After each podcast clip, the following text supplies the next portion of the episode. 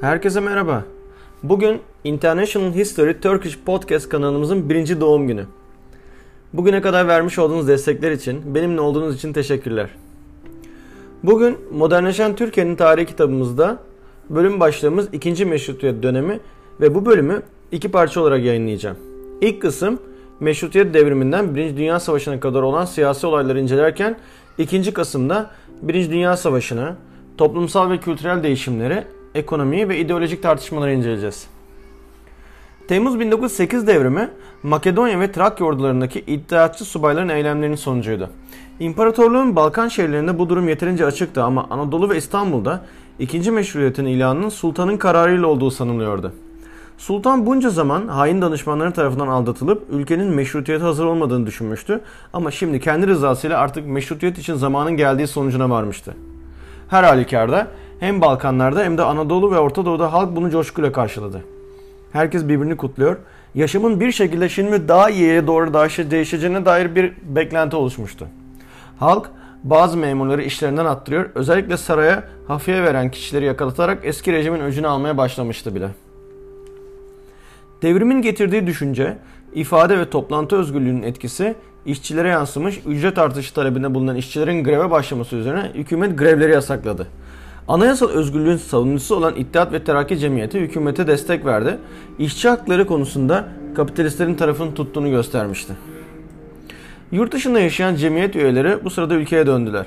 Ama iki parti örgütçüsü Bahattin Şakir ve Doktor Nazım'ın dışındakiler tam nüfuz elde edemediler. Siyasal güç Selanik'ten gelenlerin elinde kalmıştı. Sultan II. Abdülhamit tahttan indirilmemişti. Çünkü hem sultan kamuoyunu istediği gibi yönlendirmişti hem de yaşça ve kıdemce daha genç olan cemiyet üyeleri onu indirecek gücü kendilerine bulamıyordu.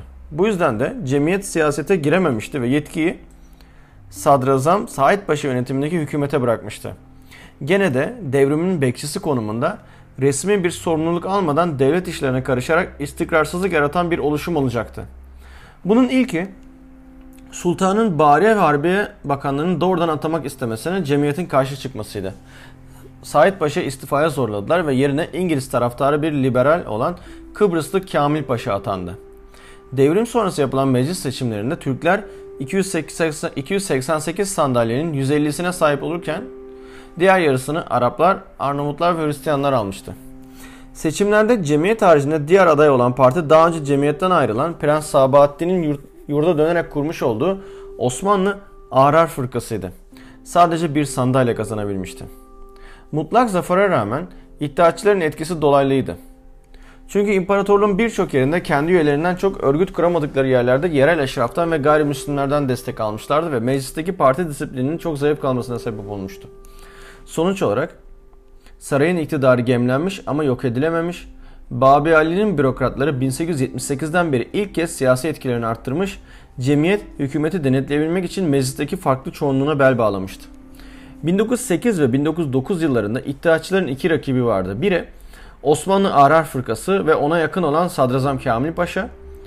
Şubat ayında cemiyet Kamil Paşa'nın görevinden atılmasını sağladıktan sonra yerine Hüseyin İlmi Paşa'yı geçirmişti. Muhalefet basın yoluyla bunun üzerine saldırıya geçmişti. 6 Nisan günü İttihatçı Alettarı gazeteci Hasan Fehmi öldürüldü. Yapılan cenaze töreni muhalif bir kitle gösterisine dönüştü. Diğer muhalefet ise ulema ve tarikat şeylerinin altındaki dinci çevrelerdi. Birkaç ay öncesinde Ramazan ayında ufak tefek çalışmalar olmuş, Ramazan'da meyhane ve tiyatroların kapanmasını istemişlerdi. 3 Nisan'da Nakşibendi Şeyhi Derviş Vahdettin'in Volkan gazetesi etrafında çoktandır faal olan topluluk İttihat-ı Muhammedi Cemiyeti adı altında örgütlendiler. 12 Nisan 1909 gecesi Hicri olarak 30 Mart'ta şeriatın geri gelmesi adına silahlı bir, silahlı bir ayaklanma patlak verdi. O gece Taşkışla'da bulunan Makedonya taburu askerleri subaylarını rehin alarak ayaklandılar ve çok sayıda tarikat üyesiyle beraber ertesi gün 31 Mart günü meclisi yürüdüler. İstekleri şöyleydi. Sadrazam, Bariye ve Harbiye nazırlarının azledilmesi, İttihatçı subayların başka yerlere gönderilmesi, Meclis Başkanı Ahmet Rıza'nın değiştirilmesi, bazı iddiatçı milletvekillerinin İstanbul'dan uzaklaştırılması, isyancı askerler için af ve şeriatın geri getirilmesi. Aslında aile hukuk alanında şeriat halen vardı. Demek ki bahsettikleri şey batılılaşmanın durmasıydı. Ertesi gün Sadrazam Hüseyin İlmi istifa etti, yerine Tevfik Paşa geçti. Yeni kabinenin Harbiye Nazırı isyancıları ziyaret etti, bütün isteklerinin karşılanacağının sözünü verdi. Askerler ve softalar coşkuyla kutlama yaptılar. En az 20 iddiatçı öldürülmüştü. Çoğu subaydı. İddiatçılar ya kaçmış ya da saklanıyordu. Arar Partisi lideri isyanın gerici değil de sadece iddiatçı karşıtı olmasına çalışmışsa da başarılı olamamıştı. Bu arada Cemiyeti İlmiye'ye İslamiye'de birleşen üst rütbeden ulema ise ayaklanmayı desteklememişti. İttihatçılar Makedonya'da bir ordu oluşturarak 15 Nisan'da başkente doğru harekete geçtiler. Hareket ordusunun komutanı Mahmut Şevket Paşa'ydı. Meclisi Mebusan hareket ordusuna heyet göndererek İstanbul'a girmemelerini istediyse de bu istekleri reddedince tüm milletvekilleri şehir dışında bulunan bugünkü Yeşilköy'de Meclisi Umumi Milli olarak toplandılar ve hareket ordusu 24 Nisan sabah İstanbul'a girdi. İsyan bastırıldıktan sonra sıkı yönetim altında askeri mahkemeler kuruldu. Derviş Vahdeti dahil çok sayıda isyancı idam edildi. Birçok ahrar lideri tutuklandı ama İngilizlerin isteğiyle serbest bırakıldı. 27 Nisan'da meclisin kararıyla Sultan II. Abdülhamit tahttan indirildi. Yerine kardeşi Mehmet Reşat 5. Mehmet olarak tahta çıkarıldı. Mehmet ismi özellikle vurgulanmıştı. Hareket ordusu sayesinde yeni sultan başkentin ikinci fatihiydi. Nisan 1909 olaylarının birçok nedeni vardı. Eski sultan rejiminin jurnal veren hafiyeleri, hükümet dairelerinde gereksiz yere çalıştığı için işten atılan binlerce memur, orduda eğitimli subayların onlarca yıldır hizmet veren alaylı subayların önüne geçmiş olması, bu alaylı subayların görevlerinden uzaklaştırılması, rütbelerinin indirilmesi, Eski orduda rahatlığa alışmış askerlere zorla talim yaptırılması, namaz molalarının kaldırılmış olması, alt rütbeden ulema ve tarikat üyelerinin artık askerlikten muaf olmamaları, olmaları bu bütün bu kişiler Arar Partisi'nin ve muhalif basının kışkırtmalarıyla bir araya gelmişti. Peki isyanı kim başlatmıştı? Sultan Abdülhamit mi, Şeyh Vahdeti mi, İngiliz desteğiyle Arar Partisi mi? Gene de sultan isyancılara karşı itiyatlı yaklaşmış, onları açıkça desteklememişti. Hatta daha sonra anılarında isyanla ilişkisini yalanlamıştı. Baş tarihçi olarak Osmanlı Arar Partisi görünüyor.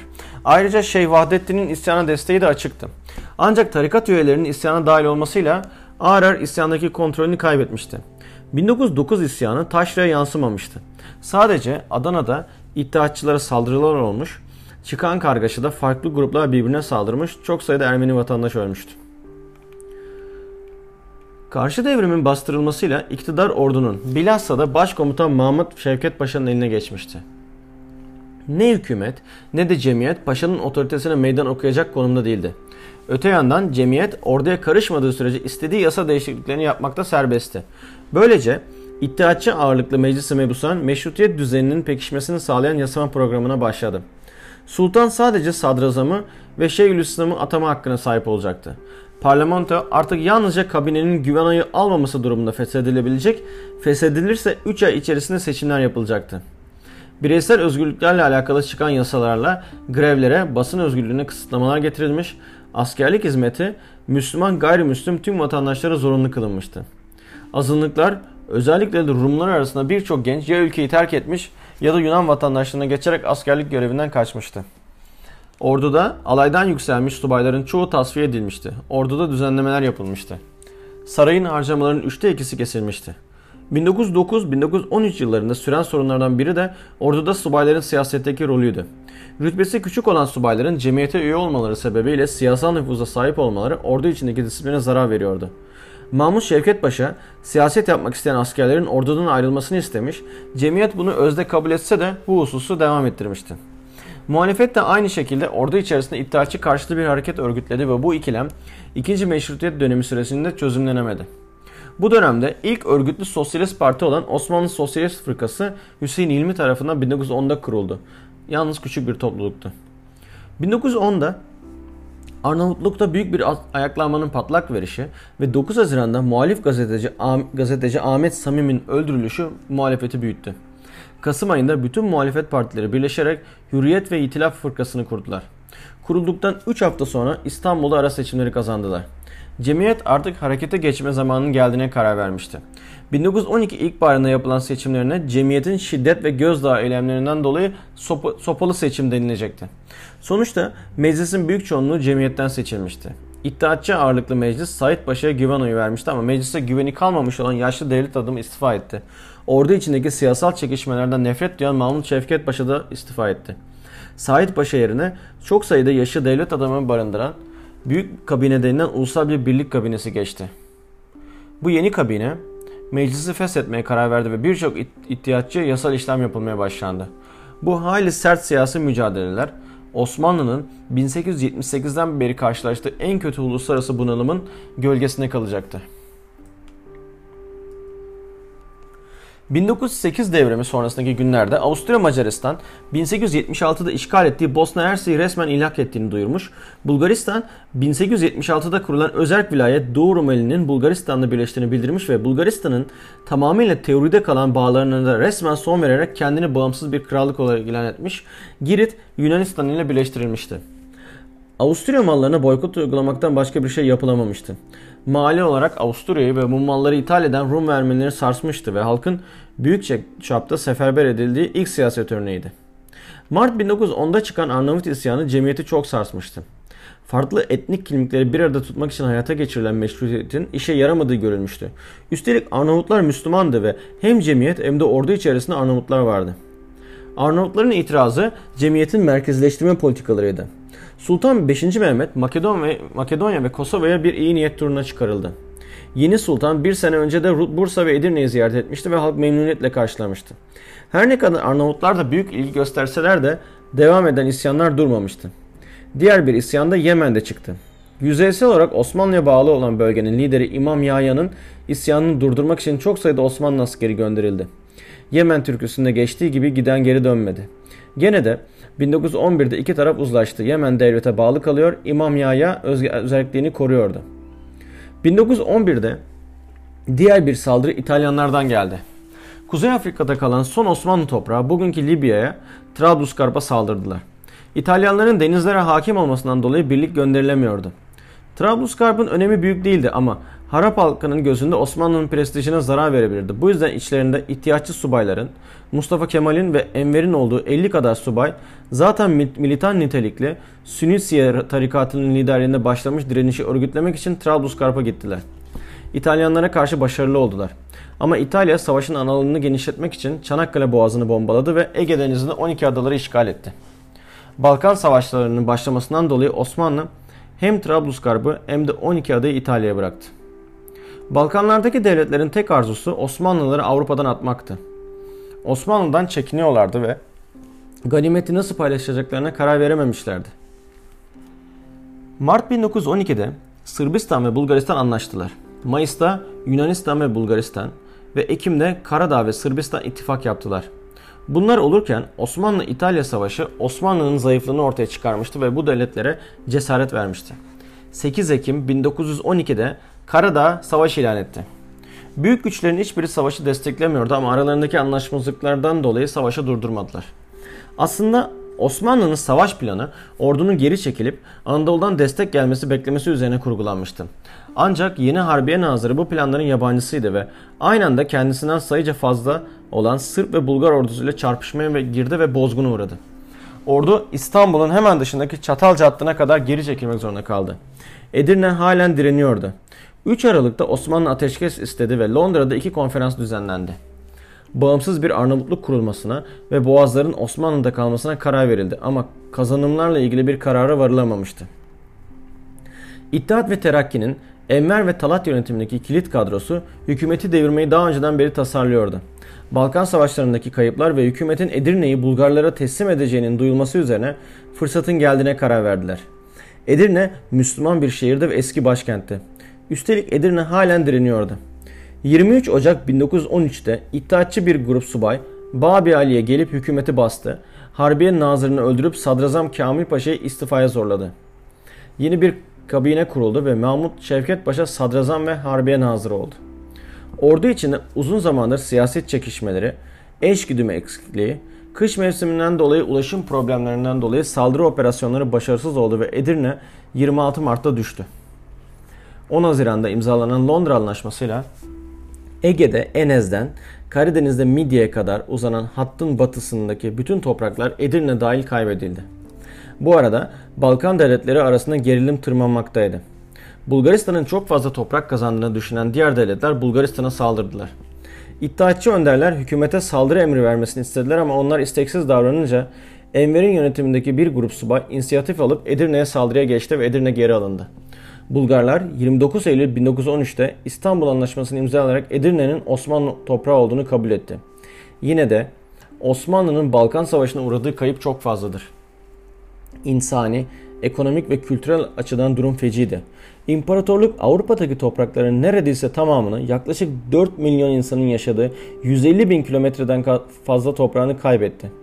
Yitirilen bölgeler 500 senedir Osmanlı hakimiyetindeydi ve Anadolu'dan bile daha önce fethedilmişti. Devletin en zengin ve en gelişmiş şehirleri, cemiyetin beşiği Mustafa Kemal'in doğduğu şehir Selanik kaybedilmişti. İstanbul her şeyini kaybetmiş Müslüman mültecilerin akınına uğramıştı. Osmanlı tarihinde ilk kez etnik bakımdan Türkler nüfus çoğunluğunu oluşturuyordu. İttihat ve Terakki Cemiyeti içinde bir grup subay Edirne'nin kurtuluşunda önemli bir rol oynamıştı. Hareket ordusunda ve Trablusgarp'ta da yer almışlardı. Enver'in liderliğindeki bu grup Edirne'nin alınmasından sonra kaybedilen Batı Trakya'da bir gerilla hareketi başlattı. Bunlar bu amaçla Garbi Trakya hükümeti mukavvetesini kurdular. Ömrü sadece iki ay sürmüştü. Amaç Bulgarlara yeni barış anlaşması imzalamasına baskı yapmaktı. Gene de burada elde edilen deneyim Anadolu'da ulusal direniş hareketinin önemli rol oynayacaktı. Bu subaylar grubuna Teşkilat-ı Mahsusa denilmiştir. Bu grup bu ad altında 1914'te resmileştirilmiş ve Harbiye Nazırı olduğu için Enver'in emrine verilmişti. Örgüt Anadolu'da ayrılıkçılara karşı çalışmalar yaparken ülke dışında da İngiliz, Rus ve Fransız sömürgelerinde başarılı olamasa da Müslüman direnişlerini körüklemeye çalışmıştır. Ocak 1913'teki hükümet darbesinden sonra cemiyet iç siyasete tamamen hakim oldu. Başlangıçta muhalefete baskı yapılmadı. Ama Sadrazam Mahmut Şevket Paşa'nın Hürriyet ve İtilaf Partisi'nin bir taraftarı tarafından öldürülmesi üzerine çok sayıda tutuklama ve idam cezaları uygulandı. Artık iddiatçılar hükümetteki nüfuzlarını arttırmışlardı. Talat Daliye Nazırı, Enver iki kez üst üste terfi ettirilerek paşa ve arbiye nazırı yapılmıştı. İstanbul muhafızı Cemal de terfi ettirilmiş ve paşa olmuştu. Yeni sadrazam Mısırlı bir prens olan Said Halim Paşa'ydı. Siyasi olarak nüfusu azdı. Ortaya çıkan bu yönetim biçimine Enver Cemal Talat üçlü yönetimi denilmiştir. Yeni parlamento seçimleri 1913-1914 kışında yapılmıştı ve seçimlere tek başına giren İttihat ve Terakki mecliste tek söz sahibiydi. Balkan Savaşı biteli henüz bir yıl olmuştu ki Osmanlı İmparatorluğu son kez olarak tekrar savaşa girdi. Avusturya Veliahtı Arşidük Ferdinand'ın 28 Haziran 1914'te Saraybosna'da Sırp milliyetçileri tarafından öldürülmesinin ardından artan gerginlik ortamında tarafsız kalmaktan çekinen Osmanlı ittifak arayışına girdi. Fransız ve İngiliz hükümetleri yüz vermediler. Onlar için Ruslar ve Balkanlardaki devletler artık daha değerliydi. Enver Alman Büyükelçi ittifak hakkındaki fikrini sorduğunda bizzat Alman İmparatoru Kaiser II. William'dan destek gördü. Bunu izleyen günlerde 2 Ağustos 1914'te Almanya ile gizli bir ittifak anlaşması imzalandı. Almanya'nın savaşa gireceği kesinken bu anlaşmanın imzalanması Osmanlı'yı savaşa sokacağı kesindi. Yalnız kalmaktan korkmak dışında bu anlaşmanın imzalanmasının iki nedeni vardı. Büyük güçler içinde sadece Almanya'nın Osmanlıları eşit görmesi, ikincisi ise Osmanlılar Almanya'nın önce Rusya'nın müttefiki Fransa'yı Belçika üzerinden bir kuşatma hareketiyle yenip saf dışı etmeye dayandığı planını bilmiyorlardı. Böylelikle Fransa'nın yanında İngiltere de savaşa girerdi. Osmanlılar sadece Almanya'nın Rusya ile bir savaşa tutuşacağını düşünmüşlerdi ve Almanya ve Avusturya ile Rusya'ya karşı rahat bir savaş kazanılırdı. Almanlara göre Osmanlılar tüm dünya Müslümanlarını sömürgelerde isyana davet edebilirdi. Rus gemilerinin boğazlardan geçişine engel olabilirdi ve cepheleri genişletecekti. Gizli anlaşmanın imzalanmasından sonra hükümet kamuoyunu savaşa hazırlamaya başladı. Bu konuda İngiliz hükümeti sayesinde elinde bir koz geçmişti. Osmanlılar 1911'de İngiltere'den iki adet zırhlı gemi sipariş vermişti. Donanma cemiyetine yapılan halk bağışlarıyla toplanan paralarla ücretleri de ödenmişti. Ancak İngiltere gemilere el koydu.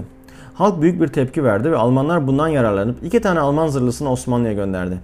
Gemiler sözde bir meblağ karşılığı Almanlardan satın alındı. Rusya'nın savaşa girmesiyle Almanya ile yapılmış gizli anlaşma gereğince Osmanlı'nın savaşa katılması yükümlülüğü doğdu. Almanlar Osmanlıların isteği üzerine mali yardımları da yapınca artık savaş Osmanlı için kaçınılmaz olmuştu. Savaş kararı 25 Ekim'de alındı ve iki gün sonra Enver'in kesin emriyle küçük bir Osmanlı filosu Karadeniz'de Rus donanmasına saldırdı. Osmanlı İmparatorluğu 11 Kasım itibariyle Rusya, İngiltere ve Fransa ile savaşa girmiş bulunuyordu. Bir sonraki bölümde kaldığımız yerden devam edeceğiz.